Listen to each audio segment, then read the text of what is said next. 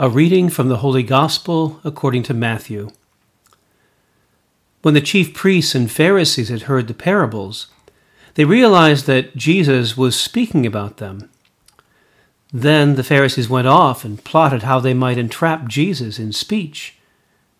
They sent their disciples to him with Herodians, saying, Teacher, we know that you are sincere and teach the way of God in accordance with the truth and you are not concerned with anyone's opinion, for you do not regard a person's status. Tell us, then, what is your opinion? Is it lawful to pay the census tax to Caesar or not? Knowing their malice, Jesus said, Why are you testing me, you hypocrites? Show me the coin that pays the census tax. And then they handed him the Roman coin. He said to them, Whose image is this, and whose inscription? They replied, Caesar's. And that he said to them, Then repay to Caesar what belongs to Caesar, and to God what belongs to God. The Gospel of the Lord. Did you know that Jesus only directly answers three of the 183 questions that he himself is asked in the four Gospels? Jesus either keeps silent, as with Pilate, returns with another question, as with the coin of Caesar, or gives an illustration, as with the Good Samaritan story. Remember, Jesus is still in the temple where the Pharisees are questioning his authority. A Roman coin must be used to pay the Roman tax. The inscription on the coin named the emperor both high priest and son of the divine Augustus. For many Jews, then, even to use such a coin, which featured not only a human being and the implicit divine claim, was tantamount to recognizing Tiberius's claims made on the coin. That was why there had to be money changers in the temple. You could not use a Roman coin in the temple. The trap is pretty transparent. If Jesus says, don't pay the tax, then he would be advocating treason. And if he says, pay the tax, they can accuse him of idolatry.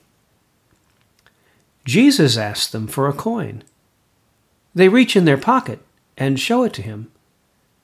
Notice, Jesus is not carrying the coin. What about us? What's in your wallet? Do you give to God the things that belong to God? Or do you give to Caesar the things that really belong to God? We are signed with the cross of Jesus, but do we stand under the cross or stand under the flag?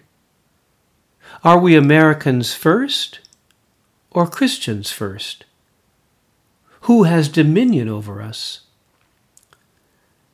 After the children of Israel had been exiled in Babylon for 70 years, King Cyrus of Persia overthrew the Babylonians and he let the Israelites go back home. God claims dominion over Cyrus as we heard in the reading today Isaiah 45. Thus says the Lord to his anointed, to Cyrus. The word for anointed in Greek is Christos or Christ. In Hebrew, it's Messiah. Cyrus, the Persian, is God's Messiah. I call you by your name, I surname you, though you do not know me. God declares that Cyrus was doing God's work, even though Cyrus had no idea there even was such a one as God. In the book of Genesis, we discover that God has named us and created us in God's image and likeness. When we forget that, there is alienation and separation. Jesus comes to gather what sin has separated. He is alert to the hypocrisy of the religious leaders and so avoids getting caught in their trap. There is a Taoist story about a man in one boat who sees another boat coming at him through the fog. He yells at the man in the other boat to steer aside, but the boat continues to come at him. He then curses and swears and rages at the approaching boat. When the boat is close enough so he can see it clearly in the fog, he sees the boat is empty. There's no one in the boat. Immediately his anger calms, and he easily steers his boat away, avoiding collision. Rather than getting caught in someone else's fight, Jesus may be teaching us how to be an empty boat. In our current political discourse, there is a growing pattern of opposition and non cooperation. Jesus' tactic of not trying to beat his opponent, but to engage them in the conversation, might give us a model of how to navigate our current political climate. Jesus avoids the trap of being caught between false alternatives. Those Pharisees wanted a yes or no answer.